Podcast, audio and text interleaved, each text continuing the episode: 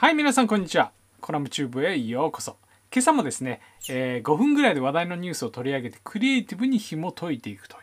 そんなことをやっていきたいと思うんですが、今日はちょっと変わった回にしたいなと思っております。というのはですね、昨日友達から久々に連絡ありまして、えーとちょっと相談を受けたんですね。えー最近転職したばっかりなんですけど、その友達がですね、転職した先でノルマを課されていると。ただしその転職先はまだスタートアップな感じでですね、えーと固定のクライアントもいないそしてスタッフもほとんどいないという状況の中で、えーノルマを達成していかないといけない。なかなかちょっと大変だぞということで、えー僕に相談してきてこういう場合どこを何を基準にね何からスタートして作り上げていけばいいんだろうねっていうそんな相談を受けました。えーとですね僕も、えー昔博報堂グループ時代。まあ、ゼロからそのいろんなものを作り上げていくっていうことを何回か経験したのでできる範囲でアドバイスをしたんですけどその時ね思い出したのが、えー、と僕が一番初めに自分の企画でプロデュースした自分のアイディアを形にした、うん、コンテンツで「今日の漫画ちゃん」っていうコンテンツ。これこそ結構発想の原点になったものなんですけどちょっとそれをね皆さんにお話したいなと思ってます。当時僕はまだプロデューサーとして駆け出しの頃ですねクリエイティブディレクターとかになる前プロデューサーとして動いていて、えー博報堂グループとしてデジタル漫画を世の中に作っていく提案していくっていう事業をやってましたそんな中で結構出版社さんに出入りしてまして中でも小学館ねすごいよく仲良くしてくれてですね毎日のように出版社の困りごとをなんか解決できないかということで結構通ってたんですよ。で編集部の人たちとか編集長の人たちとお話をしてる中で、えーふとある日ですねこんな話がありました。実は4コマ漫画ってあんまりお金にならないんだよねと4コマ漫画の作家さんって、えー、と結構食うの大変なんだよねっていう話がありました。僕は結構ね漫画なんか読む時4コマ漫画から見たりするし新聞にも何だったら4コマ漫画とか載ってるから結構ニーズはあるんだろうなと思ったんですけどただし実際はですね単行本になるまで時間が長いということでなかなか出版につながらないんだって。そう。だから印税が入ってきにくい。出筆原稿料は入るけど本としての印税がなかなか入ってこないということでなかなか食っていけないんだよっていうそういう表現になっていたんですね。なるほどそうなんですねとか言って。あと同時に、えっと、編集部の人が教えてくれたんだけどなので4コマ漫画の作家が本を出した時に出版のサイン会とかって結構大事で他の4コマ漫画の作家さんたちも一緒に共同でサイン会を開いたりするんだって。その一人の漫画家さんを支援するために。みんなで応援するみたいなそんな状況があったりするということでそれまたへえそうなんだっていう関心をして帰ったことがありました。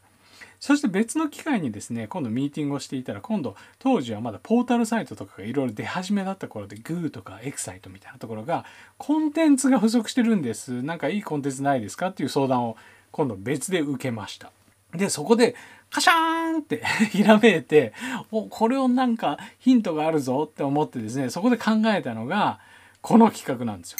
今日の漫画ちゃんっていう企画だったんですけどここで考えたのは両者ウィンウィンのものになるものを僕がアイデアでつなげてしまおうと思ったんですね。でそこで何をしたかというとまず漫画家さんたちの本が売れることが出版社にとっては大事だと4コマ漫画もそうだと4コマ漫画のプロモーションになるために週1本1作家さんから漫画を貸してくださいってお願いしたんです。あくまでも本が売れるようになるために。それ OK ですよっていう話になってで最終的にですねえっとじゃあ月曜日は例えば吉田戦車さん火曜日は相原浩二さんみたいな感じで月曜日から日曜日まで7人の作家さんに協力してもらうことになりました。そしてこれを日替わりで毎日1話ずつ4コマ漫画を配信していくっていう企画にしました。そしてしかもその日例えば2月9日だったら肉の日っていうことで肉にまつわるストーリーのネタを例えば吉田戦車さんの漫画から持ってきて肉の日に当てるっていう。そういうね今日は何の日に絡めた漫画を出すっていうのをパッケージ化したんです。ここまでは全部出版社さんの本に落とし込むんでプロモーションですね。プロモーション用のコンテンツ。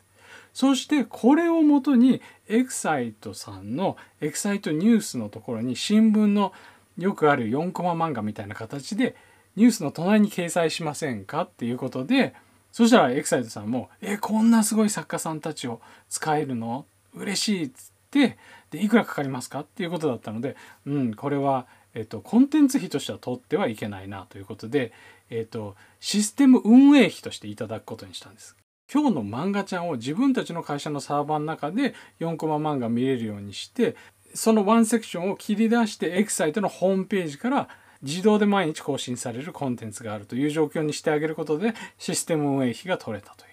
う。でここのページビューはたくさんあるし最終的に気に入った人は本が小学館から買えるというそんなスキームを作ったんですね。えっとこれを紐解いていくと両者完全ウィンウィンそして僕は新たな投資は全くない。ただし、まあもちろん手は動かさないといけないよ。編成を考えるという、その労力はあるんですけど、そしてパッケージ化する、ネーミングするっていうことで、新しいサービスを無から作り出すことができたんですね。そう。だから先ほどの最初の友達からの相談に対して言うと、今自分が新しく転職してそこにはスタッフもいなければクライアントもいないっていう状況でどっから手をつけるかって思った時におそらく過去でやってきた積み上げてきた実績だったり信頼関係またはその人たちとの関係の中で気づいた見つけた課題解決っていうのがおそらくあるはずなのでそこがヒントになるんじゃないですかっていう話をしたんですね。誰かのために課題を解決しようとすることでどこを起点にするかクライアントを探すというより課題解決解決したい課題を探してそれを起点にもう一個のプレイヤーを入れる複数のプレイヤーから両者が喜ぶところにこそヒントがあるんじゃないかなと思ったりしたんですね。おそらくこれからまた春になって新しいこと新しいところで挑戦しようとしてくる人も増えてくるかと思ったのでちょっとね今回思い出したこと、えー、無から有を作り出すというそんな錬金術について、えー、シェアさせていただきました。ということで、またそんなことも思いついたらね、お話しますんで、まだの方は是非サブスクライブボタンを押しておいてください。明日もこのコラムでお会いしましょう。バイバイ